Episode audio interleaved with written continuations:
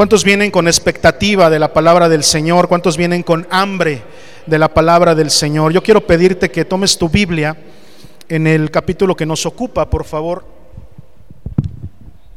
Vamos a leer todos segundo libro de los Reyes, y ya vamos en el capítulo 8. ¿Cuántos pueden dar gracias al Señor por eso? Gracias, Dios, porque nos permites estudiar tu palabra. Estamos ya en el capítulo 7 de la serie Juego de Tronos. Yo quiero preguntarte, si tú no tienes Biblia o no traes una a la mano, levanta tu manita bien alto, por favor, para que puedan hacerte llegar una a los servidores. Ellos tienen ahí Biblias a la mano para que tú puedas leer junto con nosotros. Y ya que la tienes, por favor, busca el segundo libro de los Reyes en el capítulo 8, es lo que hoy nos ocupa. Es el capítulo 8 de segundo libro de Reyes, y es el capítulo 7 ya de nuestra serie Juego de Tronos. Apunta, por favor, el título de esta enseñanza. El día de hoy la enseñanza lleva por título Destino Anticipado. Yo quiero que tú escribas el título, es importante que lo escribas, Destino Anticipado. Y es que hoy quisiera que la iglesia me permitiera fluir un poco más sobre la unción apostólica, más que por la magisterial, y me gustaría, por supuesto, que fue la oración inicial que hice, que pudieras concentrarte en la palabra del Señor. ¿Cuántos dicen amén a eso? ¿Cuántos pueden disponerse a escuchar la palabra del Señor? Yo sé que a lo mejor tienes muchos pensamientos en tu cabeza, a lo mejor dejaste muchos pendientes allá afuera, a lo mejor estás lidiando con ciertas cosas, noticias o cualquier cosa en tu vida, pero yo quiero pedirte que por este tiempo, estos minutos, puedas disponer tu corazón, disponer tu entendimiento a escuchar la palabra del Señor. ¿Cuántos pueden levantar su mano y decir: sí, pastor, lo voy a hacer así, me voy a concentrar, le voy a pedir al Espíritu Santo que me permita concentrarme, olvidarme de lo que dejé allá afuera pendiente y poner atención a lo que hoy la palabra del Señor tiene para mí? Quisiera moverme en un aspecto un poco más apostólico hoy, porque ya hace 8 días el Señor nos empezó a enseñar cosas importantes sobre la iglesia. La clase pasada fue mucho sobre eclesiología y cómo es que nosotros debemos de percibir la iglesia a la cual pertenecemos, de la cual somos parte. Así que hoy quisiera que pudiéramos leer la palabra del Señor con ese mismo entendimiento, y que podamos llegar también nosotros a una comprensión real de cuál es nuestro papel en la iglesia. Para empezar, y antes de comenzar a leer, yo quiero que tú apuntes un principio espiritual fundamental. Dios tiene el control de nuestro destino. Quiero que apuntes eso, por favor. Dios tiene el control de nuestro destino. La clase de hoy se llama Destino Anticipado, y lo primero que quiero que sepas es eso, que Dios tiene tu destino en sus manos. Por favor, quiero que pongas atención especial en eso, porque cuando uno lo ve de esa manera, muchas cosas se aclaran. ¿Cuántos me están escuchando? Dios tiene tu destino en sus manos. ¿Podrá haber una noticia más hermosa que como cristianos tú y yo podamos escuchar? Yo creo personalmente que no. Cuando yo veo cosas que ocurren en mi vida, o cosas que yo no puedo entender, o preocupaciones que pudiera tener, o noticias negativas que yo pudiera recibir, la paz más grande que yo puedo tener en mi vida es saber que Dios me tiene en sus manos. Escucha lo que te quiero enseñar. Aunque yo no comprenda lo que yo esté viviendo, aunque yo no comprenda lo que yo esté pasando, aunque yo esté experimentando situaciones que probablemente no pueda comprender, yo debo de tener una certeza en mi mente y una certeza en mi corazón. A Dios no se le escapa nada, ¿sí o no? Dios tiene todo el control en sus manos. ¿Cuántos pueden decir amén? Así que yo descanso en eso, porque la Biblia a mí me enseña de un Dios que no tiene límites. La Biblia no me enseña a mí de un Dios chiquito. A veces, como cristianos, parece como que hay ciertas enseñanzas que se dan en las iglesias que transmiten esta enseñanza de un Dios limitado, de un Dios que depende de lo que tú y yo hagamos o dejemos de hacer. Y yo, con todo el respeto que esas enseñanzas me merecen, no las comparto, porque yo cuando leo la Biblia, ¿cuántos me siguen? Cuando yo estudio la palabra del Señor, yo voy conociendo a un Dios omnisciente, alguien diga amén, omnipotente y omnipresente. Omnisciente, que todo lo sabe, ¿cuántos lo saben eso? Dios lo sabe todo. Omnipotente, que todo lo puede, alguien diga amén, por favor. Y omnipresente, que Él está en todos lados. Y cuando yo hablo de la omnipresencia de Dios, no me refiero, escúchame por favor, solamente a que Dios está en cualquier lugar en términos de espacio, sino que también Dios está en todo lugar en términos de tiempo.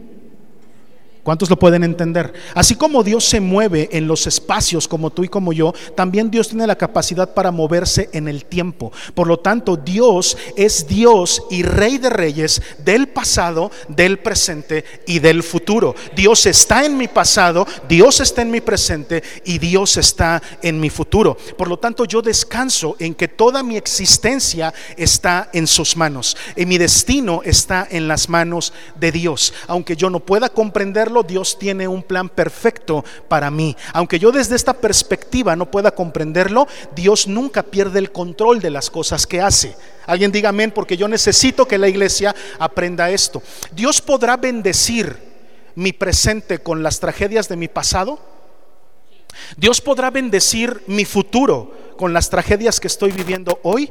Y yo creo que lo que hoy vamos a estudiar nos va a dar respuesta a eso, porque yo creo firmemente que sí.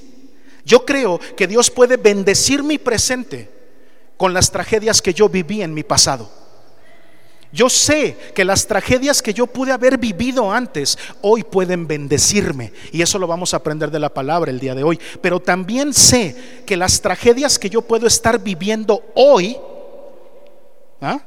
van a bendecir mi futuro. Yo creo eso. Yo creo que Dios rompe nuestros esquemas mentales. Les he enseñado muchas veces que Dios, a lo que el hombre llama bendito, Dios lo maldice. Qué cosa tan tremenda. Y a lo que Dios llama maldito, Dios dice: no, eso para mí es bendito. Viene a romper nuestra religiosidad, viene a romper nuestra forma de pensar, viene a romper nuestros esquemas. Nada se parece a la forma de pensar de Dios. Con todo respeto, yo no sé quién dice que la Biblia ha sido escrita solamente por capacidades humanas y que la escribieron hombres. Déjame te digo una cosa: yo no creo que a ningún hombre se le haya ocurrido la idea de un Dios como el que yo veo en la Biblia. Es un Dios que a mí nunca se me hubiera ocurrido, porque transforma mi manera de pensar y porque reta hasta mi más grande lógica. Dios es omnipresente. Alguien por favor diga amén a eso. Y no solamente, repito, en términos de espacio, sino también de tiempo. Él es Señor. Alguien diga: Él es Señor. Y Él es Señor, como ya lo dije, de mi pasado. Él es Señor de mi presente y Él es Señor de mi futuro. Si tú estás de acuerdo, di amén, aplaude al Señor y vayamos a lo que la palabra de Dios dice. Bueno, entonces, segundo libro de Reyes, capítulo 8, vamos a leer los primeros 6 versículos. Van a estar apareciendo en la pantalla, pero me gustaría que los leyeras ahí en tu Biblia. Y dice así: habló Eliseo a aquella mujer a cuyo hijo él había hecho vivir, diciendo: levántate, vete tú y toda tu casa a vivir donde puedas, porque Jehová ha llamado el hambre. Repita conmigo: porque Jehová ha llamado el hambre, la cual vendrá sobre la tierra por 7 años. Entonces la mujer se levantó e hizo como el varón de Dios le dijo, y se fue ella con su familia y vivió en tierra de los filisteos 7 años. Y cuando habían pasado los 7 años, la mujer volvió de la tierra de los filisteos. Después salió para implorar al rey por su casa y por sus tierras. Y había el rey hablado con Giesi, criado del varón de Dios, diciéndole: te ruego que me cuentes todas las maravillas que ha hecho Eliseo. Voy a repetir ese versículo. Y había el rey hablado con Giesi, criado del varón de Dios, diciéndole: te ruego que me cuentes todas las maravillas que ha hecho Eliseo. Y mientras él estaba contando al rey cómo había hecho vivir a un muerto, he aquí que la mujer a cuyo hijo él había hecho vivir vino para implorar al rey por su casa y por sus tierras. Entonces dijo Giesi: Rey, señor mío, esta es la mujer y este es su hijo al cual Eliseo hizo vivir. Y preguntando el rey a la mujer, ella se lo contó. Entonces el rey ordenó a un oficial, al cual dijo: hazle devolver todas las cosas que eran suyas y todos los frutos de sus tierras, desde el día que dejó el país hasta ahora. Hasta ahí la palabra del Señor por el momento. Aquí nos estamos encontrando con la conclusión de una historia que tú y yo leímos hace 3 capítulos. En el capítulo 4 aprendimos sobre la mujer sunamita y hoy cantamos sobre la mujer sunamita. Tú ya conoces esa historia. De hecho, es la 3ª vez que voy a hablar de esa mujer en este púlpito. Pero Dios tiene algo con esta lección que ya es la 3ª vez que nos la va a recordar. Qué bueno que Dios nos la recuerda de vez en cuando. Me refiero a la historia, no pienses mal. Qué bueno que Dios nos la recuerda. Nos recuerda la historia de la sunamita. Tú conoces esa historia, aquí se ha predicado. La sunamita era una mujer que con mucha fe invitó a Eliseo a comer a su casa. ¿Cuántos lo recuerdan? Lo invita constantemente con la intención de conocerlo. En aquella ocasión yo te dije, para conocer a un hombre y saber si es un hombre de Dios o no, tienes que pasar tiempo con él. Tú no puedes pretender conocer a una persona si no pasas tiempo con él. La sunamita decide pasar tiempo con Eliseo, y después de pasar un tiempo con él, le dice a su marido: verdaderamente este Eliseo es un hombre de Dios. Y le preparan un aposento. ¿Cuántos recuerdan ese aposento tan simbólico y hermoso, verdad? Que tenía ciertos símbolos. Tenía paredes, tenía una silla, tenía una lámpara, tenía una cama, tenía una mesa. Todos ellos símbolos de lo que es verdaderamente un holocausto, de lo que es verdaderamente un aposento, de lo que es verdaderamente un lugar en donde la presencia de Dios habita. Y aprendimos cómo después de que habitó ahí Eliseo, vino un milagro a la vida de la sunamita. ¿Cuántos lo recuerdan? La sunamita no tenía hijos. La sunamita, ya su marido era viejo. Giesi le dijo a Eliseo, cuando Eliseo le pregunta: ¿qué crees que le haga falta? ¿Se acuerdan de eso? El mismo Eliseo le pregunta a la sunamita: por ser tan amable conmigo, dime cómo te echo la mano, cómo te ayudo. ¿Quieres que le hable bien al rey de ti? ¿Quieres que le hable bien al general de ti? Y la sunamita le dice: yo no necesito nada de eso, yo soy reconocida en medio de mi casa. Pero Giesi se da cuenta y dice: no veo ningún niño que camine por aquí. ¿Cuántos lo recuerdan eso? A mí se me hace que ellos no tienen hijos, y el marido ya se ve medio vejete, así dice la Biblia, ya se ve medio viejo, así que si van a tener un hijo es ahorita, porque si no ya no se va a armar, ya no se va a hacer esa machaca, como dice Lalo Sarabia, ¿no? Ya no se va a armar. Y sin embargo, entonces Dios, a través de Eliseo, trae un milagro a casa de la sunamita y le dice: de aquí a un año tú vas a estar cargando un bebé. Y la sunamita, no sé por qué, quiero creer que es porque había recibido muchas promesas o lo que sea, pero le dice: no te burles de mí. ¿Se acuerdan de eso? No te burles de mí, yo no tengo hijos y no quiero que vengas a burlarte de mí. Yo no sé, yo creo que es porque había recibido esa promesa mucho tiempo o muchas veces, no lo sé, pero la palabra de Dios se cumple. Alguien diga amén, por favor. Y al siguiente año la sunamita está cargando un bebé. Pero pasan los años, y yo sé que conoces la historia. Llega un momento en donde el niño, ya grande, por alguna razón empieza a quejarse de un dolor en la cabeza y grita: ay, mi cabeza, me duele mi cabeza. Y el papá le dice a los criados: lleven al niño con la mamá. Y la mamá recibe al niño, y no sabemos qué pasó, pero lo que sí sabemos es que ese dolor de cabeza ocasionó la muerte de ese niño. ¿Sí se acuerdan? Que el niño muere. Imagínate tú lo que habrá sentido la sunamita. Ella corre a buscar a Eliseo. Ya Eliseo ya no está en ese aposento, está en otro lado, pero corre y va a buscarlo. Yo me imagino cómo será ese camino de la sunamita. Ustedes se imaginan lo que habrá pasado por la mente de esa mujer cuando iba a ver al varón de Dios, aquel que le había dicho: no te burles de mí, yo no tengo un hijo y tú me estás haciendo una promesa. Imagínate lo que habrá pensado. ¿Cuáles pensamientos crees tú que atravesarían por la mente de la sunamita en ese camino de regreso a buscar a Eliseo?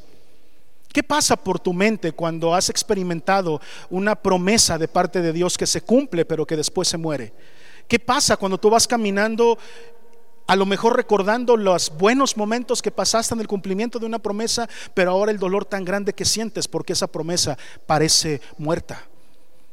Yo no sé lo que habrá pasado por su mente, pero sí creo que a veces en la vida de un cristiano, como ya lo prediqué en esa ocasión cuando enseñé de la tsunamita, a veces hay alegrías muy grandes en la vida de un cristiano, pero también hay veces que hay tristezas muy profundas en la vida de un cristiano. Y yo quiero decirte una cosa, sean alegrías muy grandes o sean tristezas muy profundas, Dios nunca pierde el control de nuestra vida. Dios siempre está en control de lo que pasa. Y Dios va a demostrar esto porque va la tsunamita y le dice a Eliseo, pues el hijo que tuve se murió. Y el mismo Eliseo, ¿se acuerdan? No sabe qué responderle. El mismo Eliseo dice, yo tampoco sé qué pasó. A mí Dios me dijo de tu promesa, la promesa se cumplió y yo no tengo palabras para ti. Pero Eliseo demuestra una cosa, lo que les he dicho, que es el ejemplo de un buen hombre de Dios. No tiene todas las respuestas, pero sigue confiando en Dios. Y le dice a la tsunamita, no tengo idea de por qué pasó esto, no tengo la respuesta para todo, pero una cosa sí sé, Dios es poderoso. Vamos y vamos a orar por tu hijo. Y dice la palabra que Eliseo regresa y encuentra al niño muerto, en donde antes estuvo el aposento preparado para él. Y la palabra nos muestra que de alguna manera imita a su maestro, ora por el niño, se pone pecho con él, se levanta, anda de un lugar para otro nervioso, sin saber qué hacer, pero Dios hace el milagro. Alguien diga, Dios hace el milagro.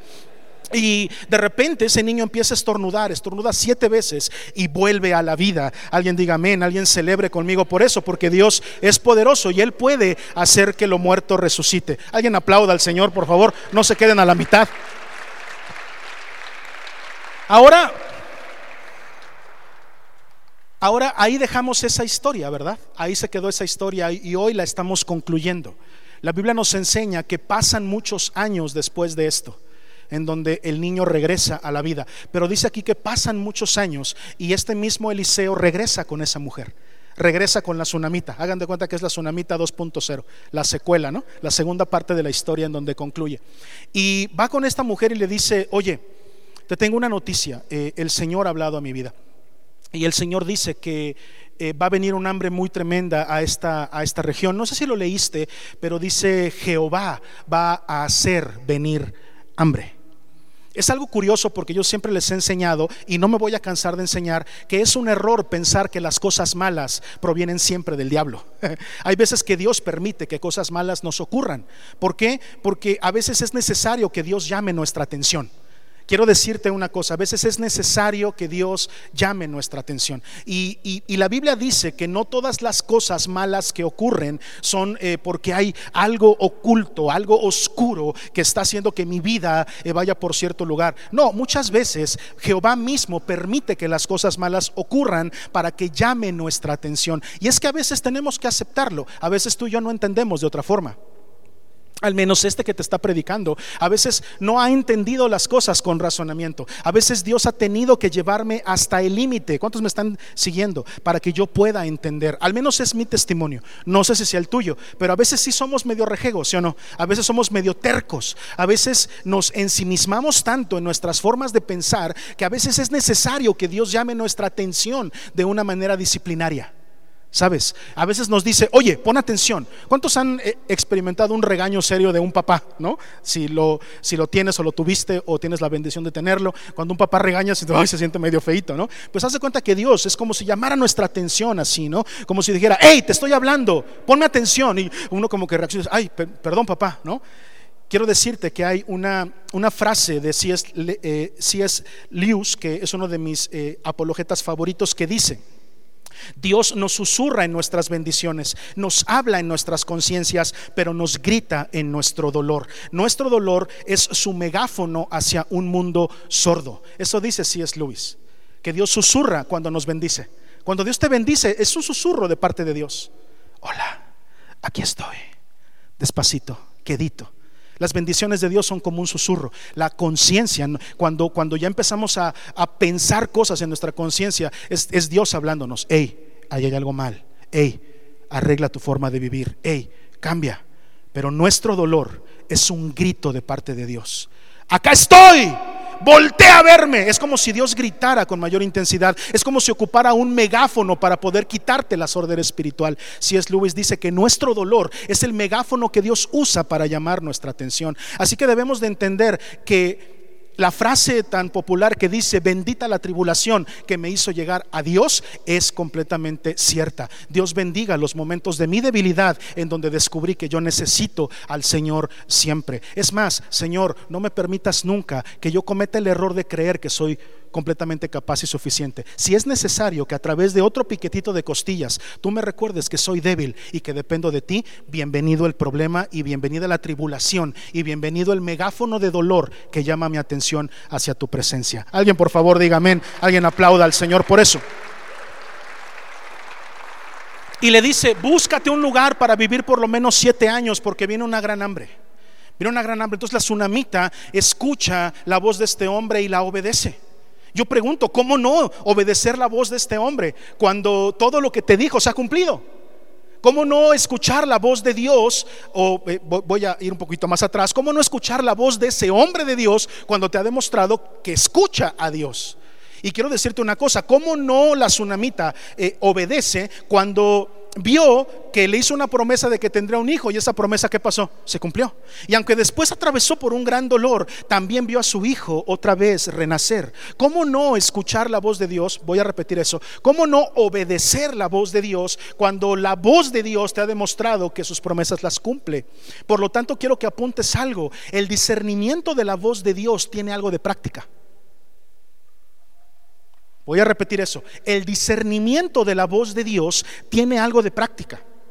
Quiere decir, no todo es místico. No creas que de repente tus oídos espirituales se van a abrir, así que de repente le van a hacer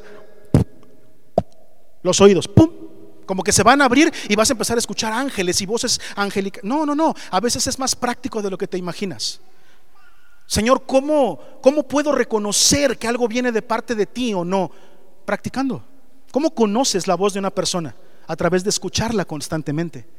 Y por eso la tsunamita no dudó en que ese hombre traía la voz de Dios y escuchaba la voz de Dios. ¿Por qué? Porque había experimentado la voz de Dios. Y si tú has experimentado la voz de Dios, entonces puedes reconocer la voz de Dios.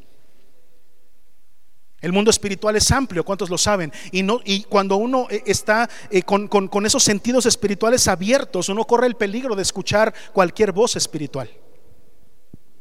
Es decir, puede ser la voz de Dios, la voz de un ángel o la voz de un demonio. El tema está en reconocerla. ¿Cómo reconozco la voz de Dios? Mientras más la escucho, más la reconozco. Mientras más lo conozco a Él, más aprendo cómo habla, cuál es la tesitura de su voz, el timbre de su voz. ¿Cuántos reconocen a una persona apenas les contesta el teléfono? ¿Por qué? Por su timbre, porque muchas veces lo has escuchado y lo reconoces. El discernimiento de la voz de Dios tiene algo de práctica. ¿Sabes por qué no reconoces cuando algo viene de parte de Dios? Porque casi no hablas con Él.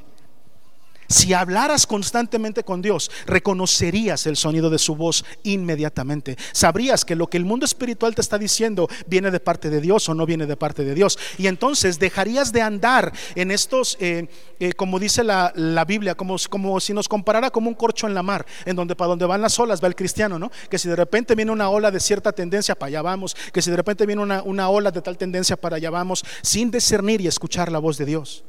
¿Será esto de Dios? ¿No será esto de Dios? ¿Será esto espiritual? ¿No será esto espiritual? ¿Esto por verdad de parte de Dios? ¿No por verdad de parte de Dios? Puras evidencias de que no practicas la plática con el Señor, la conversación con el Señor, el tomarte tiempo para hablar con Él. ¿Cuántos me están siguiendo? El discernimiento, espero que lo hayas apuntado, de la voz de Dios tiene algo de práctica. Es un poquito menos místico de lo que te imaginas. Por supuesto que hay que orar al Señor y pedirle que nos revele y que podamos escuchar la voz de Dios, pero también tenemos que practicar hablar con nuestro Dios. También tenemos que pasar tiempo con Él. Alguien diga amén, por favor.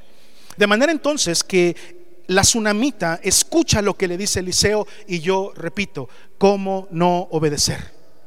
¿Cómo no obedecer lo que te dice el varón de Dios? No porque el varón de Dios sea muy chicho, sino porque te ha demostrado que lo que habla es la voz de Dios. ¿Por qué la tsunamita obedeció? ¿Porque Eliseo era muy chicho? No, porque reconoció en Eliseo la voz de Dios. Así es que yo no obedezco a mi pastor en las cosas que me dice, y hablo de manera personal de mi pastor, porque sea muy bueno en lo que hace o no, que de por sí lo es, pero no es eso lo que a mí me hace seguirlo. Lo que a mí me hace seguirlo es que identifico en su vida que él escucha la voz de Dios. ¿Cuántos conocen a mi pastor? Cuando mi pastor predica, se nota que pasa tiempo con Dios. ¿Cuántos pueden decir amén? Porque se nota que reconoce la voz de Dios, porque transmite cosas que pasan en el interior de su corazón. Por lo tanto, lo que me hace seguir a ese hombre no es tanto que demuestre lo bueno o malo que es, sino que escucha la voz de Dios, y por eso lo escucho. Así también tú debes de aprender a reconocer la voz de Dios en lo que se te enseña y se te predica, porque eres responsable delante del Señor. Levanta tu mano derecha conmigo y di: soy responsable de practicar la oración y la plática con el Señor. Aplaude por favor y vamos adelante.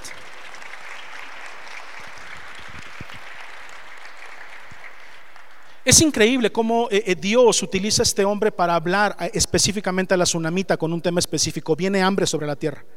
Vete de aquí porque viene hambre. Y eso a mí me llama mucho la atención, porque quiero decirte una cosa: Dios conoce, habla y cuida de ti de manera individual. Dios te conoce a ti de manera individual, Dios te habla a ti de manera individual y Dios te cuida de manera individual. Aunque somos un pueblo, voltea a tu alrededor, ahí están todos tus hermanos. Somos la familia del Señor todos los que estamos aquí. Pero a pesar de que somos un cuerpo y de que somos un grupo y somos un pueblo, Dios tiene una relación personal contigo. Pocos amenes, pero la tiene.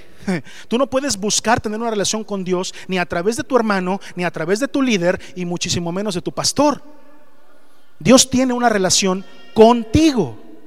Dios quiere tener una relación contigo, no a través de tu familia, no a través de tus papás. ¿Cuántos aquí son cristianos desde que se acuerdan, no? Pero déjame te digo una cosa: no puedes tú experimentar tu relación con Dios a través de haber nacido en una familia cristiana.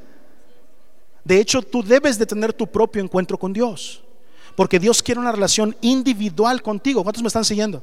Así que hay veces que pasan cosas en nuestra vida, como ya lo dije, que no podemos entender, pero al final tienen un propósito: llevarnos a que Dios tenga una relación personal e íntima con cada uno de sus hijos. Dios tiene una relación corporativa con la iglesia, pero quiere una relación personal contigo, una relación individual contigo. ¿Cómo lo sabes, pastor? Porque entre todo el pueblo Dios ocupó a un hombre para ir y hablarle a la tsunamita, a tener cuidado de ella, decir: cuídate porque viene hambre, no va a haber que comer en este lugar. Y entonces la tsunamita se va. Dice la palabra del Señor que después de que pasó ese tiempo, después de pasar 7 años, ¿qué crees que ocurre? Que la tsunamita perdió los derechos que tenía sobre las tierras que le pertenecían. ¿Alguien recuerda la situación económica de la tsunamita? La tsunamita tenía billete, tenía avaro, tenía propiedades, había, su inventario era amplio y grande. Sus recursos eran muchos, pero antes la ley decía que si pasaba cierta cantidad de tiempo sin que la persona estuviera presente, inmediatamente lo perdía. Es muy probable que cuando la tsunamita regresó después de esos 7 años de exilio, haya encontrado hasta otra persona viviendo en su casa, u otro grupo de personas viviendo en donde ella vivía, comiendo de sus propios frutos, de sus árboles, usufructuando a lo mejor su ganado. ¿Cuántos me están siguiendo? Y ella había perdido el derecho sobre esas cosas. Entonces dice la historia, lo que estamos leyendo, que ella dice: voy a ir con el rey para decirle que me haga justicia y que me devuelva el derecho sobre mis pertenencias. ¿Y qué crees? Que nos narra la palabra del Señor y nos dice en esta historia tan hermosa que Giesi, ¿cuántos se acuerdan de Giesi? Él era criado de Eliseo, era su siervo. Nosotros la última vez que leímos de él, ¿se acuerdan lo que leímos? Que fue maldito con lepra y ya no supimos nada de él. De hecho, déjame te digo que todavía no se ponen de acuerdo en el momento en que ocurrió este relato. Puede ser que haya ocurrido antes de que él fue enfermo de lepra, o pudo haber sido que ahí estaba leproso. O sea, es decir, no, la historia no te dice si fue precuela o fue antes. Sí me estoy explicando, ¿no? No se sabe. Pero lo que sí nos dice la palabra es que Giesi estaba ahí con el rey porque el rey lo había mandado llamar. El rey lo había mandado llamar y el rey le había dicho que le contara todas las maravillas que Eliseo había hecho. ¿Te das cuenta de eso? Ahora, es una cosa curiosa porque simplemente le dice que le platique las cosas. Es mucho esta persona que dice: sí, platícame de Dios, pero yo no quiero hacer un compromiso con Dios. Sí, háblame de Dios, sí voy a la iglesia, sí escucho lo que dice el pastor, pero yo no quiero una relación con Dios, no quiero un compromiso con Dios. Esa es la figura de ese rey que le dice a Giesi: platícame las cosas tan maravillosas que hace Eliseo y su Dios, pero simplemente platícame, ¿no? En ese momento Giesi le empieza a platicar. ¿Tú te imaginas todas las cosas que Giesi vio? ¿A alguien se le puede ocurrir todas las maravillas que él pudo haber visto mientras caminó con Eliseo? Las hemos leído, las hemos estudiado, y yo sé que sabes todo lo que él había visto, y esas maravillas le está platicando al rey, y de repente parece que como si fuera una casualidad, haga conmigo casualidad, cuando está hablando y le dice: no, ¿y qué crees, rey? Que todavía te tengo una muchísimo mejor. Yo vi cuando llegamos a la casa de una tsunamita. ¿Y qué crees? Que nosotros vimos, y yo vi cuando Eliseo le dijo que el siguiente año iba a tener un hijo. ¿Y qué crees? Que eso pasó. Pero después allá andábamos y el niño se murió. ¿Tú te imaginas a Giesi platicando todo eso? Platicando lo que había visto, y en ese momento le está diciendo: y no, ¿qué crees? Que cuando murió el bebé, cuando murió el niño, la tsunamita corrió y le dijo a mi maestro Eliseo que había muerto, y mi maestro me mandó a mí primero. ¿Se acuerdan que me mandó a mí con un báculo? Y yo fui y lo puse en el báculo, pero no pasó nada. Atrás de mí venía mi maestro Eliseo, oró por él y el niño vivió. Y en ese momento, de manera casual, entra la tsunamita. Quiero decirte una cosa: las casualidades no existen. Apunta eso, por favor. Lo que aparentemente en tu vida son casualidades es el cuidado de Dios en tu vida. Dios ha estado presente en tu vida en todo momento. Y aunque tú de repente digas: ay, qué casualidad que salí bien librado de esta situación, qué casualidad que fui sano de esta enfermedad, qué casualidad, déjame decirte, las casualidades no existen. Dios tiene todo en control de su mano y de su poder. Alguien tiene que decir amén. Alguien tiene que aplaudir a eso. Tenemos un Dios poderoso, hermano. Qué casualidad, ¿no? Que en ese momento que le está hablando de eso y de que el niño fue resucitado, entra la tsunamita con el chamaco en la mano. Ella va a pedir que se le devuelvan las tierras. Pero imagínate que tú en ese momento eres el Giesi, ¿no? Y estás platicando todo emocionado de que hay una mujer que su hijo resucitó, y de repente, ¡pum!, entra la tsunamita. ¿Te imaginas lo que dijo Giesi? Rey, este es el del que yo te he estado hablando. Esta historia que te acabo de contar, ella es la mujer a la cual Eliseo oró y su hijo resucitó. Y ese chamaco que trae en las manos es el niño resucitado. ¿Tú te imaginas? Diga conmigo, ¿qué casualidad? ¿Qué casualidad? Qué casualidad que en el momento en que la tsunamita se da cuenta de que por el cuidado que Dios tuvo de ella, de haberla librado de 7 años de hambre, ahora lo ha perdido todo. A veces nosotros no comprendemos que nuestra vida está en manos de Dios, y que la palabra dice que donde abunda el pecado, sobreabunda la gracia. Y mientras más fuerte sea, escucha esto, por favor, hay alguien que necesita escuchar esto de parte de Dios: mientras más grande sea tu tribulación, más grande va a ser el milagro que vas a ver en tu vida. Mientras más grande sea el problema, más poderoso va a ser el milagro que tus ojos van a ver. Tienes que creer eso. Ay, es que el problema que estoy viviendo, pastor. Mientras más grande el problema, mientras más grande la tribulación, mientras más grande el gigante, más duro se va a caer. Porque mientras más grave esté la situación, más oportunidad hay para que Dios demuestre el poder que tiene. Ja, poca fe en esta iglesia, poca fe en esta iglesia. Pero has de ver, y tus ojos han de ver lo que te estoy predicando. Cuando yo veo que las ovejas están pasando por una tribulación fuerte, cuando yo veo que yo mismo estoy pasando por una tribulación dura, yo digo: Señor, esta es la oportunidad para que tú demuestres el poder que tienes. Yo creo que tú tienes poder para librarme a mí de mis más grandes gigantes. Aleluya. Qué casualidad. Y lo que puede parecer una casualidad, porque yo repito, desde la perspectiva de la tsunamita, oye, por obedecer la voz de Dios, ¿cuántos alguna vez han sentido así? Por hacer lo que Dios me dijo, por ir a la iglesia, por congregarme todos los domingos, por obedecer lo que el pastor dice, lo perdí todo. ¿Cuántos han experimentado eso? Yo desde que soy cristiano me he empezado a ir mal. Me iba mejor cuando andaba en el mundo. Por lo menos cuando andaba en el mundo me la pasaba sabrosón, acá en la pachanga, unas chelitas, ¿no? O sea, me la pasaba re bien. Ahora soy cristiano, estoy más amargado, ya ni danzo, ya no aplaudo, Pobre Steven tiene que sufrir echándole un poquito de candela para que reacciones y alabes al Señor. Pero en el antro, no, pastor, es que si yo te platicara, desde que vengo a la iglesia todo me ha empezado a ir mal. Me corrieron del trabajo, antes yo tenía un mejor trabajo, además era bien tranza, vendía por acá, vendía por allá, jalaba por aquí, jalaba por allá, mis recursos eran muchos. Ahora desde que me porto bien y ya no hago tranzas en el trabajo, hasta me corrieron. Ese pudo haber sido el pensamiento de la tsunamita, ¿sí o no? Dice la palabra que perdió el derecho de todo lo que tenía. Y todo lo que tenía no era poco. ¿Cuántos me siguen? Era mucho. Ahora, por obedecer a Dios se queda sin nada. Y ahora dice, no, voy con el rey. Y casualmente, ahí está Giesi hablándole al rey de su milagro. Yo quiero decirte una cosa. Lo que tú percibes en tu vida como coincidencias, lo que tú percibes en tu vida como, ah, qué cosa tan bonita que pasó, aún los momentos más duros que puedes estar pasando el día de hoy son el tejer de Dios en tu vida. Tú eres como esa bufanda que mi mamá luego se pone a tejer en las tardes. Mi mamá a veces parece la witchy witchy araña, no está ahí toda la tarde. Y de repente va saliendo una. Lo he intentado y no puedo, hermano, se me hace bolas todo.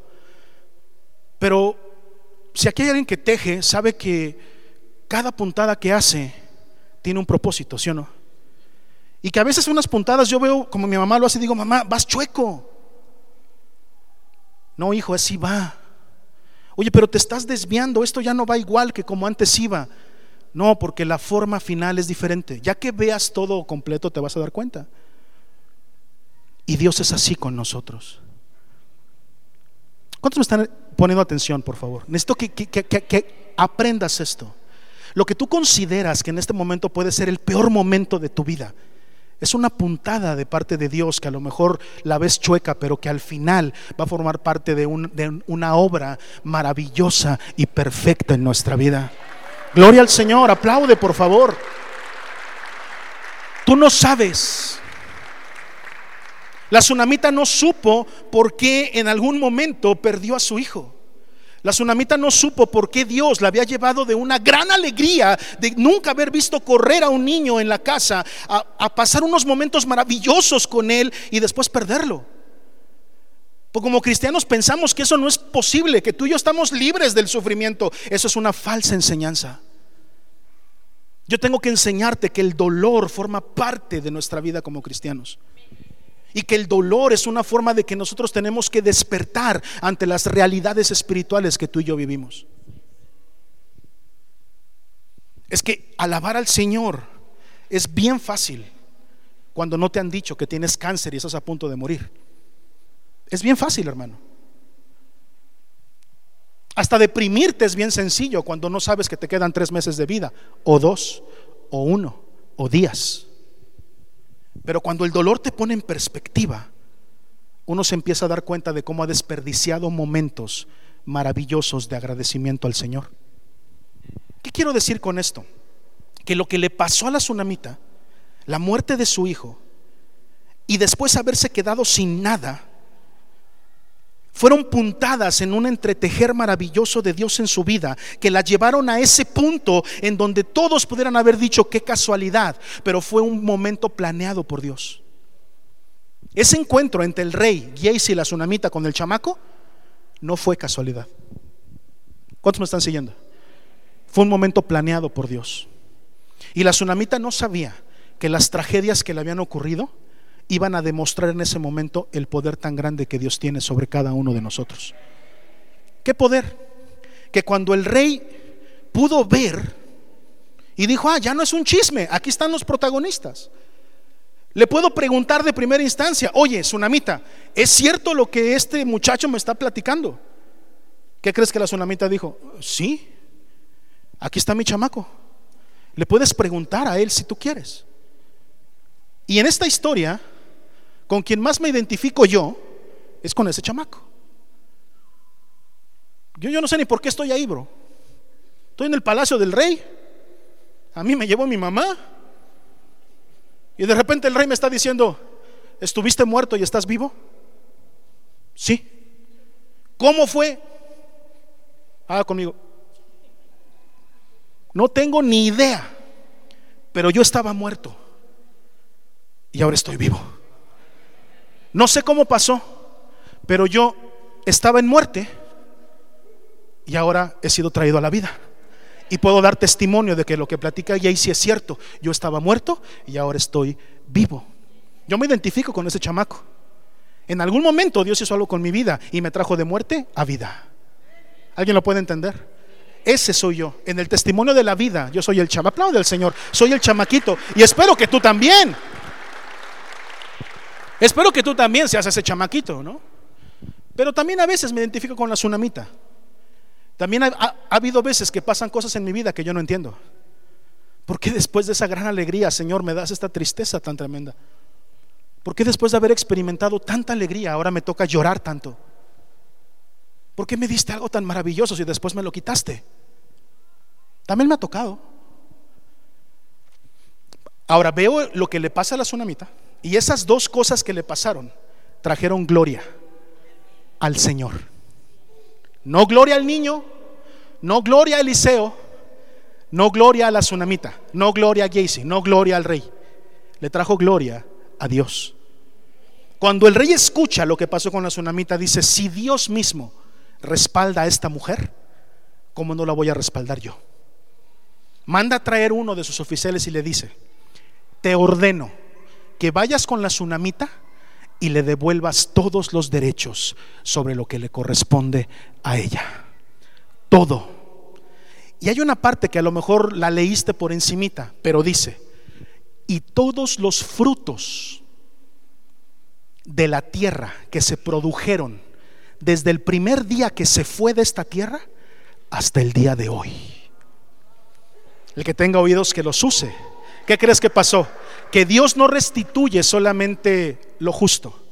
Dice la palabra del Señor que cuando Él da en abundancia, y da una medida buena, remecida, ajustada, y sobreabunda y se desparrama. La tsunamita no solamente llegó y recuperó lo que tenía, sino que aparte cobró intereses por todo lo que se había fructificado, y llegó con todos los derechos y aparte una lana extra. Imagínate tú, tu sueldo ahorrado durante 7 años, cuánta lana no le habrán entregado. Le dieron su tierra y le dieron su dinero. ¿Quién fue glorificado? Dios por sobre todas las cosas. Es decir, que Dios en algún momento, yo no te puedo garantizar, yo no sé si lo que te está pasando hoy y la tragedia que estás viviendo hoy te bendigan en 7 años espirituales. No lo sé, pero lo que sí sé es que nunca Dios ha perdido el control de tu vida.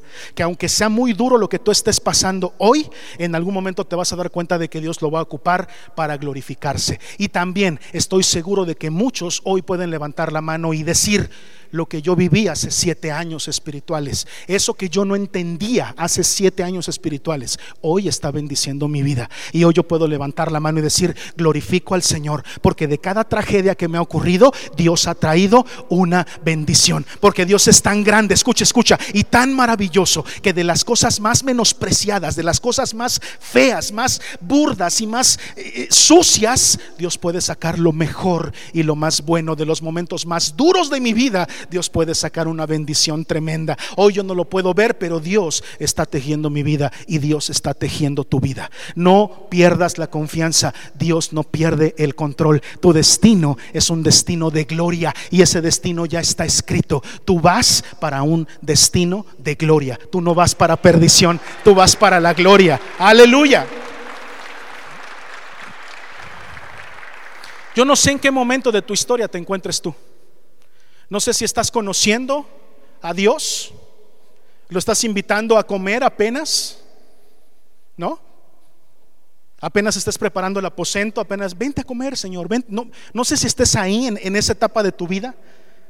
O ya pasaste por esa etapa. ¿Cuántos pasaron ya por esa etapa de recientemente conocer al Señor y querer pasar tiempo con Él? Y vente a la casa y vente conmigo para todos lados, aquí hay un aposento para ti.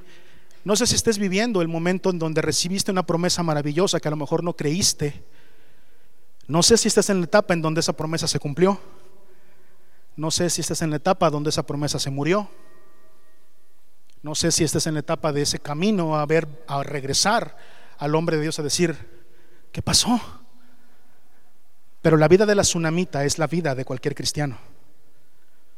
Yo no sé en qué etapa estés y no sé cómo Dios vaya a ocupar tus tragedias. Lo que sí sé es que Dios no pierde el control de nada.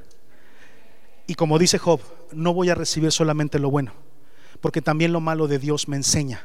Y yo descanso en que si yo no puedo estar con cada uno de ustedes todos los días de la semana para poder ver sus problemas y para pastorearlos personalmente, el pastor de pastores, que es también mi pastor, sí está contigo todos los días y pastorea tu vida y te enseña y te cuida de manera particular.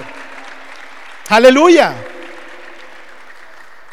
Si yo estuviera en el negocio de la pastordependencia, como lo dije hace 8 días, a mí me interesaría que todos tus problemas pasaran por mí, para hacerte dependiente de mí, para que conozcas a Dios a través de mí.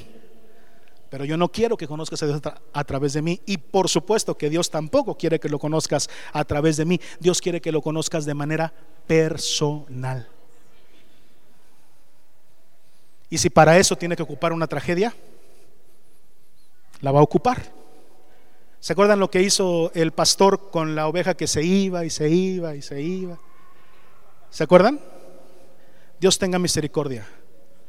Dios tenga misericordia de que no sea necesario que nos quiebren una patita. Pero si así fuera, porque de repente somos medio rebeldes, ¿no? Bendita la fractura de pierna que me hace permanecer dentro del rebaño y no volver a salir nunca.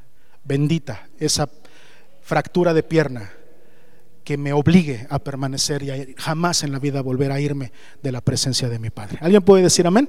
¿Alguien puede aplaudir todavía? Gloria al Señor.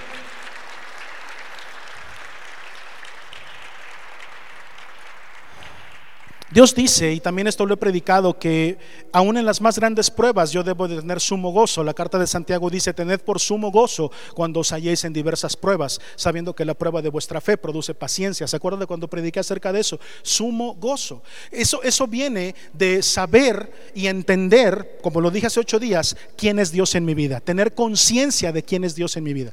Si yo tengo conciencia de verdad de quién es Dios en mi vida, entonces cualquier problema que venga, por supuesto que lo voy a sufrir, por supuesto que me va a tener triste, por supuesto que puedo experimentar emociones, pero nunca voy a perder ni la paz ni la confianza de saber que Dios está a mi cuidado y que Él no me deja nunca. Yo no voy a perder el gozo de mi salvación por un problema, porque yo sé que por muy grave que sea, va a tener algún beneficio, y en algún momento, aunque yo no lo vea ahorita, todo tiene un propósito. Amén. Dios nunca pierde el control y mi destino está en sus manos. Mi destino está controlado. Por supuesto que con relación al pecado yo sigo teniendo libre albedrío, pero con relación a mi salvación, Él hizo todo lo necesario. Yo no tengo nada que ver ahí. ¿Se entiende la diferencia?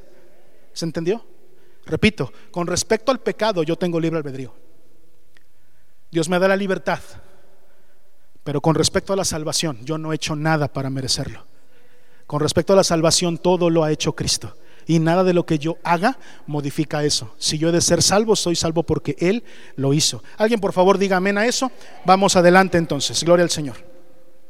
Muy bien, la historia de la tsunamita, para concluir con esta historia, es la clásica historia de por qué le pasan cosas malas a la gente buena, que casi siempre es una de las principales dudas morales de un cristiano. ¿Están de acuerdo? Hoy quiero que esta iglesia madure ese aspecto de su vida. Tú como iglesia tienes que madurar este aspecto. La pregunta de por qué le pasan cosas malas a la gente buena es una pregunta demasiado inmadura. Es una pregunta de bebés espirituales, de gente que recientemente llegó a la iglesia y empezó a conocer a Cristo y dice: bueno, si yo me porto bien, todo me tiene que ir bien. La historia de la tsunamita es la clásica historia del por qué le pasan cosas malas a la gente buena. Y siempre voy a responder lo mismo: ¿y por qué no? Como que por qué no tendrían que pasarle cosas malas a la gente buena, cuando la misma palabra dice que aún las cosas malas Dios las usa para nuestro propio provecho. Por eso la Biblia dice: al que cree, todas las cosas obran para bien. Al que cree. Al que no cree, todo le parece malo, pero al que cree, todas las cosas que ocurren obran para bien.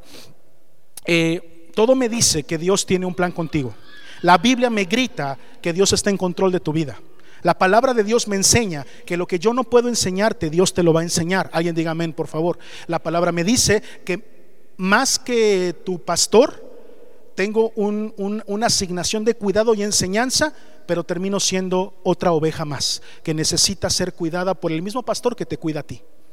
La Biblia me enseña que todos somos un rebaño y que todos nos debemos al pastor que subió a la cruz del Calvario a dar su vida por ti y por mí.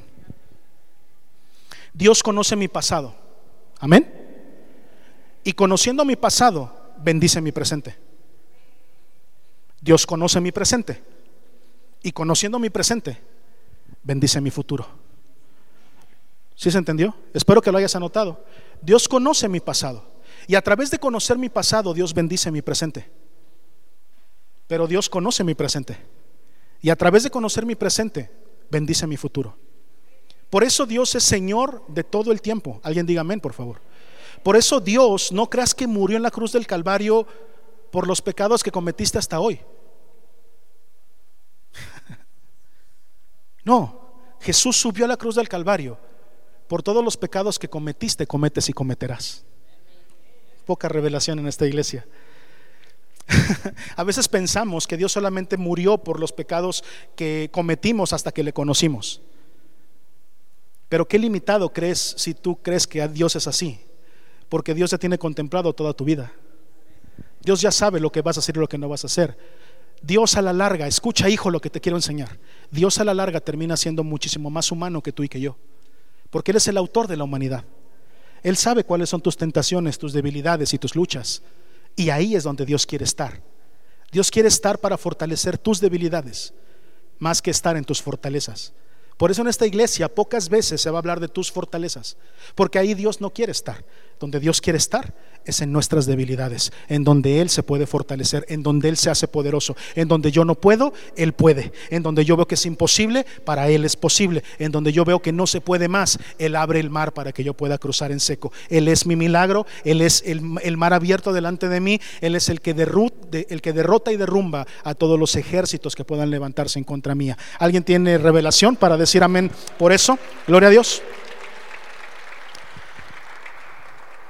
Bueno, después hay otra historia que también concluye otra historia que leímos en el capítulo 5 de este mismo libro, y dice así: Eliseo se fue luego a Damasco, versículo 7, y Benadad, rey de Siria, estaba enfermo, al cual dieron aviso diciendo: el varón de Dios ha venido aquí. Y el rey dijo a Hazael: toma en tu mano un presente y ve a recibir al varón de Dios y consulta por él a Jehová diciendo: ¿sanaré de esta enfermedad? Tomó pues Hazael en su mano un presente de entre los bienes de Damasco, 40 camellos cargados. Chiquito el presente, ¿no? Como cualquier regalito, ¿no?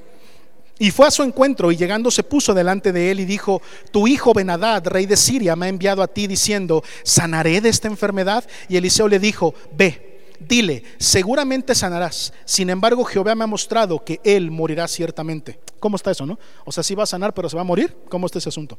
Y el varón de Dios le miró fijamente y estuvo así hasta hacerlo ruborizarse. Luego lloró el varón de Dios. Entonces le dijo a Hazael: ¿por qué llora mi señor? Y él respondió: porque sé el mal que harás a los hijos de Israel, y a sus fortalezas pegarás fuego, a sus jóvenes matarás a espada y estrellarás a sus niños, y abrirás el vientre a sus mujeres que estén encintas. Y Hazael dijo: pues ¿qué es tu siervo este perro para que haga tan grandes cosas? Y respondió Eliseo: Jehová me ha mostrado que tú serás rey de Siria. Y Hazael se fue y vino a su señor, el cual le dijo: ¿qué te ha dicho Eliseo? Y él respondió: me dijo que seguramente sanarás. El día siguiente tomó un paño y lo metió en agua y lo puso sobre el rostro de Benadad, y murió, y reinó Hazael en su lugar.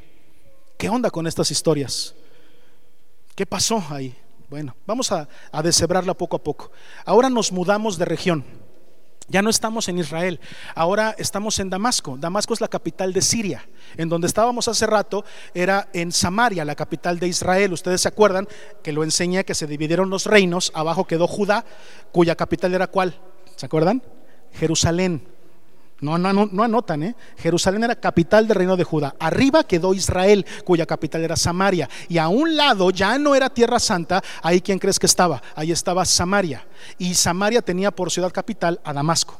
Ahora, tú y yo tenemos que recordar qué onda con Siria. Siria es un lugar que ha estado en guerra en contra de Israel y de Eliseo durante toda la historia que hemos leído, ¿sí o no? De hecho, lo último que supimos de Eliseo es que él cegó a un ejército de sirios. ¿Cuántos lo recuerdan? Hace 8 días lo enseñé. Iba un ejército tremendo y una oración de Eliseo fue suficiente para que todo el ejército de ese país quedara ciego. Luego se los llevó a la casa del rey, ahí recuperaron la vista y les preparó un buen banquete. ¿Cuántos se acuerdan de eso? Les dio un banquete a sus propios enemigos. Entonces, imagínate tú lo que representa Eliseo para Siria. ¿Cuál será la fama de Eliseo en Siria?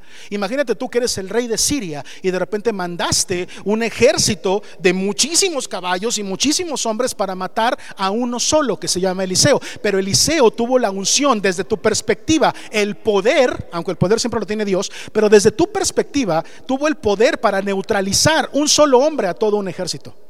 ¿Sí o no? Esa es la información que te llegó a ti como rey de Siria. Cuando llegó ese ejército dijeron: no manches, nos enfrentamos a Eliseo solamente y una oración y todos quedamos ciegos. Y cuando despertamos estábamos en el palacio y pensamos que nos íbamos a morir, pero nos prepararon unas hamburguesas ahí y nos dieron de comer y había cocas bien frías. ¿Qué fama tendría Eliseo en el reino de Siria?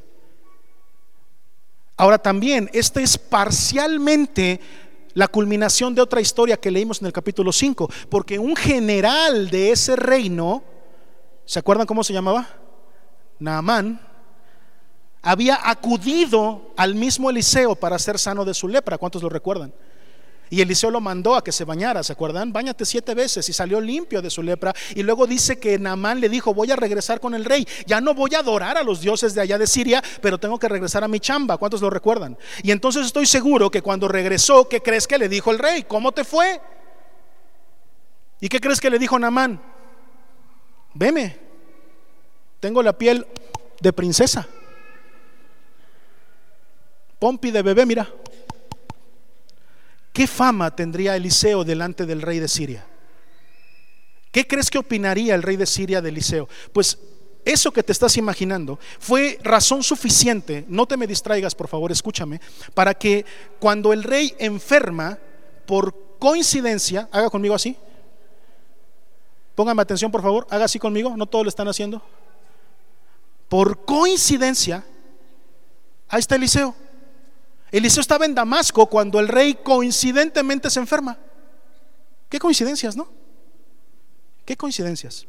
Justamente el lugar donde menos creo yo que tendría que estar Eliseo está en Damasco, en donde hay un ejército que lo quiere matar, un rey que lo quiere matar, pero él se presenta en ese lugar. El rey está enfermo, el rey de Siria, Benadad, y entonces manda a Hazael a decirle: ve y pregúntale a Eliseo si voy a ser sano de esta enfermedad que tengo. Pon atención, porque es la misma actitud del rey de Israel.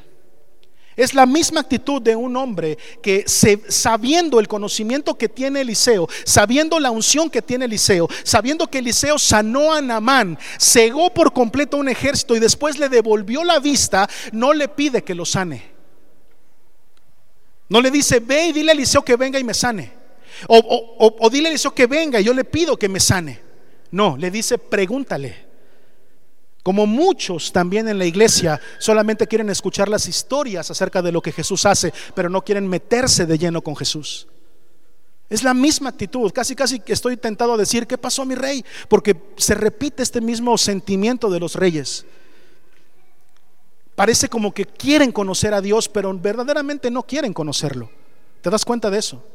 Y creo que tú y yo tenemos que aprender de ese ejemplo. ¿Cuántas veces no nos acercamos a la iglesia simplemente por lo que hemos escuchado? Pero cuando nos damos cuenta de que ser cristiano tiene que ver mucho más con una forma de vida, entonces mejor no. Entonces el rey manda a Hazael y le dice: pregúntale si voy a ser sano. Y Hazael va con Eliseo y le pregunta: oye, te dice tu hijo Benadad, hasta tu hijo le dice, ¿no? Tu hijo Benadad, que te pregunte si va a ser sano. Y entonces Eliseo le dice: te tengo una buena y una mala. Va a ser sano de su enfermedad, pero se va a morir. ¿Se entiende eso? Es decir, se va a morir, pero no por esa enfermedad. Es una especie como de Inception. Ahí, ¿quién vio la película de Inception? Donde se meten ideas en la cabeza. Porque después de eso, Eliseo se le queda viendo a Hazael, hasta el punto de que dice la Biblia que Hazael se sintió incómodo. ¿Cuántos me siguen? Se ruborizó. Dice como que, oye, ¿por qué te me quedas viendo? ¿Alguna vez has visto a alguien que se te queda viendo así? ¿Qué se siente? Como que te incomoda, ¿no? ¿Qué onda, bro? ¿Qué me estás viendo? ¿Te gusto o qué? ¿Qué tranza? Se le quedó viendo así Eliseo, hasta el momento en que Hazael se ruboriza y dice, ¿qué onda contigo? Y entonces Eliseo se pone a llorar y le dice, es que ya me di cuenta de todo el mal que vas a hacer. Tú vas a hacer guerra en contra de mi pueblo Israel. Vas a matar a sus jóvenes. A las mujeres embarazadas les vas a abrir el vientre y van a morir ahí. A los bebés los vas a agarrar de las piernitas y los vas a azotar en contra del suelo. Ya lo vi. Y se pone a llorar. Hazael no lo cree y dice, ¿quién soy yo, tu siervo? Él se refiere a sí mismo y dice, este perro. Bien azotado el Hazael, ¿no? Yo valgo menos que un perro. Yo no soy capaz de hacer todo ese mal. Y Eliseo le responde, es que ya me di cuenta y Dios me acaba de revelar que tú vas a ser rey de Siria. No sé qué fue primero, si el huevo o la gallina. No sé a quién se le ocurrió matar al rey a Benadad. No sé a quién se le ocurrió primero, si a Eliseo o él sembró la idea en Hazael. Lo que sí sé es que llega de nuevo con el rey y el rey le dice, ¿qué te dijo Eliseo? Y Hazael le responde, pues dijo que vas a sanar, pero al otro día moja un pañuelo y lo asfixia y lo mata y termina siendo rey. Spoiler de la historia, todo lo que Eliseo vio se cumplió y Hazael termina siendo un rey por muy poquito tiempo de Siria, pero que asola a Israel, y todo lo que profetizó Eliseo se cumple. ¿Qué tenemos que aprender de esto? Solamente quiero decirte 2-3 pensamientos y te dejo ir. Primero que nada, quiero hablarte de que los hombres de Dios estamos destinados totalmente a cambiar nuestra forma de vida. Alguien diga amén. A lo mejor no me estás entendiendo todavía, pero al igual que ese rey, tú y yo no necesitamos solamente sanidad física. Necesitamos sanidad espiritual, y quiero decirte por qué. Me sorprende y llega hasta mi corazón esta frase. Yo no la había entendido así hasta que anoche el Espíritu Santo me reveló esta frase. Como luego le digo a mi esposa, te reto a que veas en dónde se interpretó la Biblia de esta forma. Pero vas a ser sano, pero vas a morir. No es lo que se nos ha dicho a todos nosotros espiritualmente. No es nuestra condición tuya y mía. No es hoy mismo nuestra condición. Si tú y yo estamos enfermos en pecado, nos acercamos a Dios y Dios nos dice, tranquilo, yo perdono tus pecados, pero vas a morir. Y tienes que estar listo para ese momento. Vas a morir. Y ya sea que nos toque colgar los tenis primero o el Señor venga por nosotros, a ti y a mí nos espera el gran trono blanco, el juicio. En algún momento tú y yo estaremos parados frente al gran trono blanco y entregaremos cuentas de lo que hemos hecho. Y yo quiero decirte una cosa. Tú y yo parados ahí, frente a ese trono de juicio, ese gran trono blanco, no tenemos nada que hacer. Parados ahí, enfrente de tanta santidad, ¿qué crees que nos merecemos? Tú y yo, dice la palabra, que pertenecemos a un grupo de personas que Pablo describe y dice, porque no se halló en la tierra ningún justo, ni siquiera uno. Es decir, que la tierra se divide en 2 grupos de personas: los justos y los que se van al infierno. Y justo no hay ni uno. Todos vamos a un destino de perdición. Ese es lo que el destino que tú y yo merecemos. Ese es el destino que nos corresponde. Ese es el destino que nos pertenece. ¿Sí me estás siguiendo? Ya estoy terminando, ¿eh? Quiere decir que si yo alguna vez oro o canto, yo te arrebato lo que a mí me pertenece, estás arrebatando el infierno solamente, hijo, porque eso es lo que te pertenece. Eso es lo que te corresponde. Por eso, si nosotros andamos cantando en la vida, yo arrebato lo que me corresponde. Ah, lo que te corresponde es la justicia de Dios, y lo que te corresponde es un destino de perdición. Por eso tenemos que dejar de ser tan alzaditos espiritualmente y entender que nuestro destino era un destino de muerte. Pero bendito el Señor que un día se apareció en nuestro camino. Bendito Dios que bajó a esta tierra y, muriendo en la cruz del Calvario, nos abrió la puerta para no dejarnos solos en ese momento cuando nos enfrentemos al gran juez, y esté al lado de nosotros como justo abogado. Y que cuando el gran juez diga lo que a ti te corresponde, lo que tú te mereces, lo que por tus acciones te corresponde, es vivir toda la eternidad lejos de mí, él se levante y diga: sí, juez, tienes razón, pero yo morí por él y yo di mi vida por él, y él no se lo merece, pero por lo que yo hice, entonces lo jalo conmigo y me lo llevo a la gloria y a la presencia eterna de nuestro Padre. Alguien tiene que decir amén a eso. ¿Me ayudas con el piano? ¿Y cuál es la segunda cosa? ¿Cuál es la segunda cosa que aprendemos para que el Espíritu Santo haga una obra de transformación este día en tu vida y te puedas ir diferente y transformado?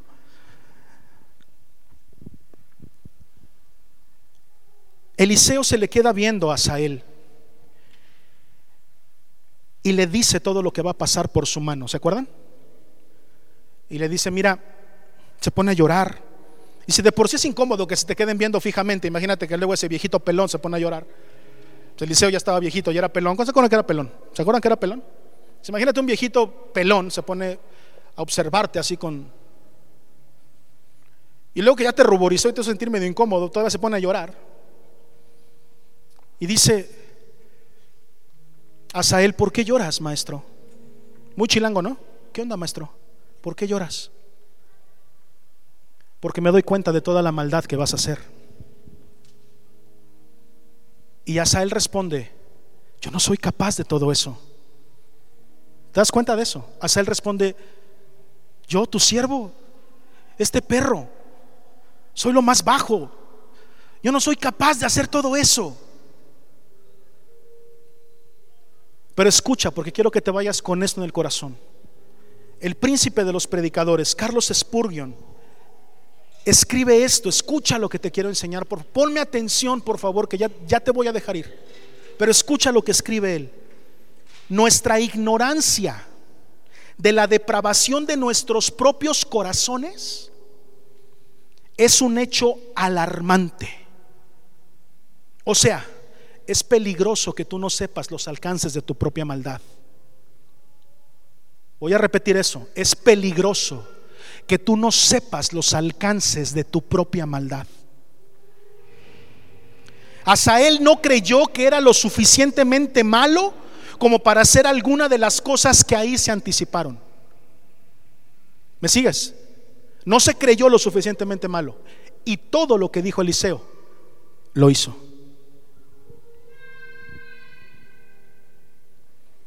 Ahora quiero dirigirme a ti, a todos los hombres y mujeres de esta iglesia que se dicen cristianos.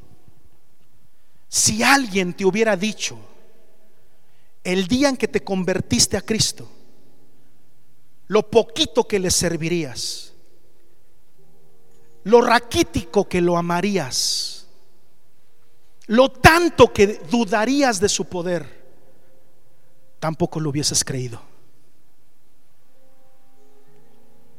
El día que aceptaste a Cristo en tu corazón y que sentiste esa alegría tremenda de recibir salvación, estoy seguro que si se hubiera levantado un profeta de Dios para decirte: pero lo vas a negar,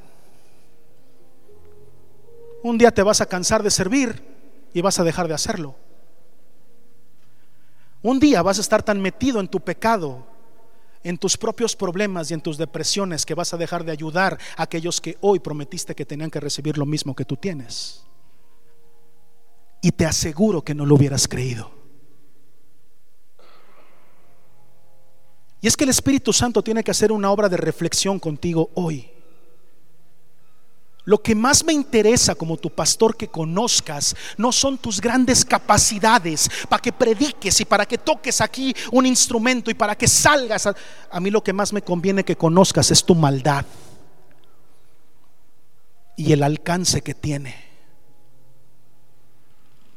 A mí lo que más me interesa que conozcas es la porquería en la cual te puedes meter si te alejas de Cristo. Como tu pastor estoy más interesado en que conozcas que lo que tenemos acá arriba, que lo que tenemos acá es engañoso. Sigue lo que te diga tu corazón, tú no le hagas caso a nada, le estás haciendo caso a lo más peligroso que tienes dentro de ti. Porque la Biblia dice que engañoso es el corazón. Piénsalo, si alguien te hubiera dicho toda la maldad que harías como cristiano, no lo hubieras creído. Porque como cristianos a veces hemos llegado a hacer cosas que juramos que nunca haríamos. Desgraciadamente, como cristianos hemos cometido pecados más grandes que cuando no conocíamos a Cristo.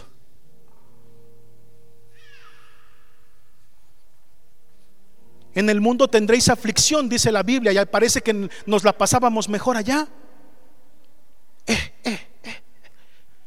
Intenté ser duranguense, no sé si me salió, pero lo intenté, no, soy un fracaso. Ha habido veces que me han preguntado cuál es el mayor peligro para un cristiano. Y hoy te lo quiero decir: ignorar el alcance de tu maldad. Yo no soy capaz de eso, ¿no? Y si tú no eres consciente del alcance que puede tener tu maldad y lo lejos que te puede llevar de Dios, vas a terminar lejos de Él. Y te voy a definir teológicamente lo que es el infierno. Muchos dicen que es un lago de fuego donde te vas a quemar por la eternidad. Yo siento que son descripciones para meternos miedo, que es un lugar donde el sufrimiento no para, donde el lloro y el crujir de dientes no cesan, donde el gusano, dice, nos va a comer por la eternidad. Hay muchas definiciones del infierno, pero la que a mí más me llega al corazón es la ausencia de la presencia de Dios. Yo no podría vivir separado de Dios. No me imagino una eternidad sin Él, porque Dios me ha dado dones. ¿Alguien puede decir amén? ¿Tú consideras que Dios te ha dado dones? Dios nos ha dado dones. Nos ha hecho guapos, a unos más que a otros. ¿Quién puede dudar que yo soy más guapo que aquí? Que nadie. Entonces, es normal, ¿no? Eso es normal, eso es evidente. ¿Cómo podría yo vivir una eternidad sin aquel que me dio esos dones? ¿Cómo podría yo vivir separado de quien me ha dado tanto? Por eso les he dicho que el verdadero cielo es la presencia de Dios. ¿Me han escuchado predicarlo? Tu presencia es el cielo para mí. Por eso les he dicho, mientras Él esté, en donde sea que esté yo, mientras Él esté, ese es mi cielo. Aunque yo ande en valle de sombra de muerte, mientras tú estés conmigo. No se me distraigan, por favor. Mientras tú estés conmigo, ¿qué dice? Tu vara y tu cayado me infundirán aliento. Es decir, que mi cielo puede estar en ese valle de sombra y de muerte. Mientras tú estés conmigo, ese es mi cielo. Yo no voy a tener miedo. Si tú estás conmigo, yo puedo atravesar hasta el mismísimo infierno. Porque cualquier lugar, por muy feo que sea, mientras sea contigo, es el cielo para mí. Pero ahí te va la otra, con la definición que quiero que te vayas en tu corazón. Para mí, como tu pastor, te quiero enseñar que no hay, escuchen chicos, un peor infierno que la ausencia de Dios en nuestra vida. Grábenselo para toda su vida, hasta para cuando su pastor ya no esté. El infierno más grande que podemos experimentar como hijos de Dios es la ausencia de Dios en nuestra vida. Cuando Dios no está, se acabó todo. Dios sabía lo que Hazael haría, y yo sé que mi respuesta no hubiera sido diferente si Dios me lo dijera a mí, porque Dios se me ha quedado viendo hasta que me he ruborizado, hasta que me he sentido incómodo. Señor, ya no me veas, hay demasiado pecado en este hombre que estás viendo, y tu mirada es demasiado santa. ¿Cuántos lo pueden entender? Tu mirada es demasiada luz para tanta oscuridad que hay en mí. Y mi respuesta no hubiera sido diferente si Dios un día me dijera: es que he visto la maldad que hay en ti, y me he dado cuenta que vas a dejar de servir, que te vas a enfriar y te vas a decepcionar de la iglesia, y por eso vas a poner de pretexto el pecar, y por eso te vas a entregar a pasiones, y por eso vas a seguir pecando y te vas a seguir revolcando en la porquería del mundo. Y tal vez mi respuesta no hubiera sido diferente de la de Hazael, y diría: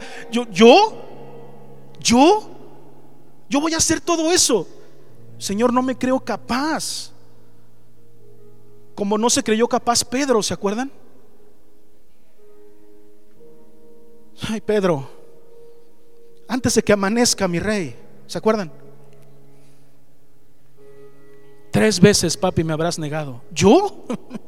No, Señor, yo contigo hasta la muerte. Yo te voy a defender hasta la muerte. ¿Y qué pasó cuando aparecieron los soldados? El primero que corrió fue Pedro, ¿sí o no?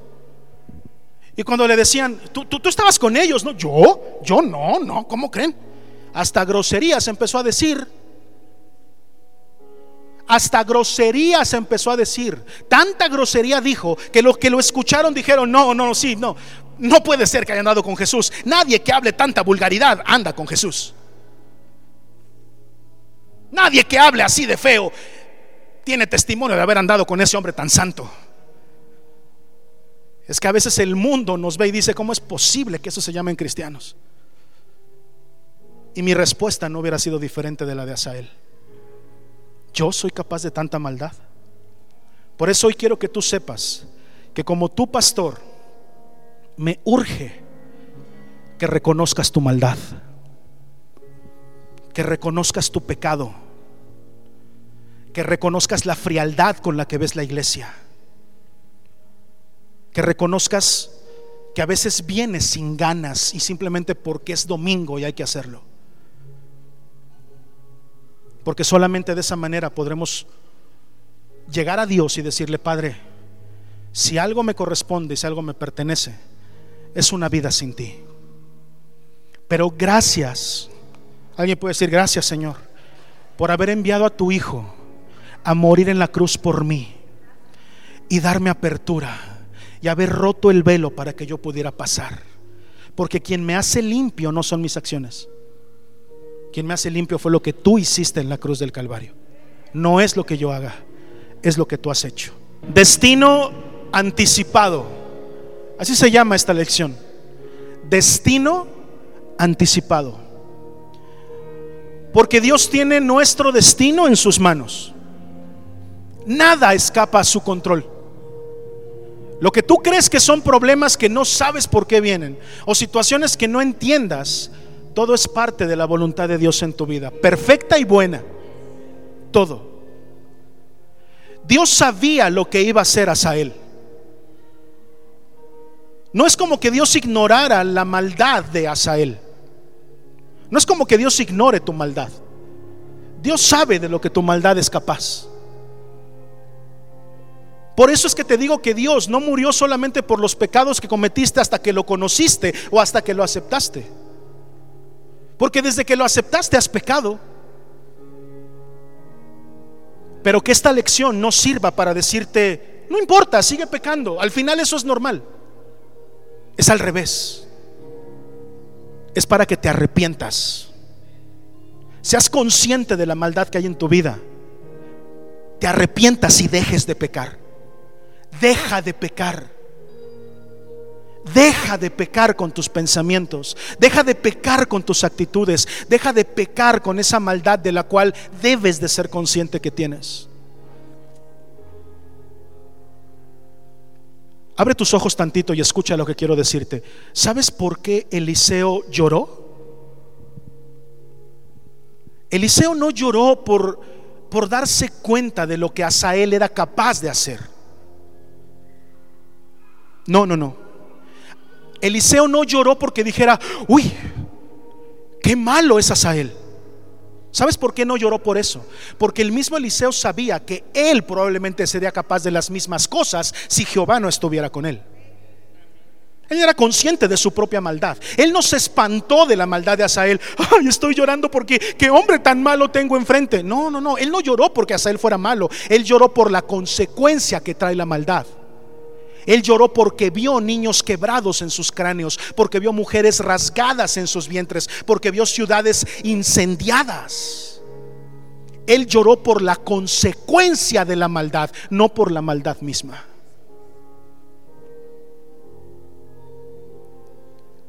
Y tú y yo estamos destinados a lo mismo. El problema es que ahora vemos a los Hazaeles que hay a nuestro alrededor y nos importa poco. Estoy hablando de tus Hazaeles, los que tienes alrededor tuyo. El vecino que anoche no te dejó dormir porque puso reggaetón hasta las 3 de la mañana.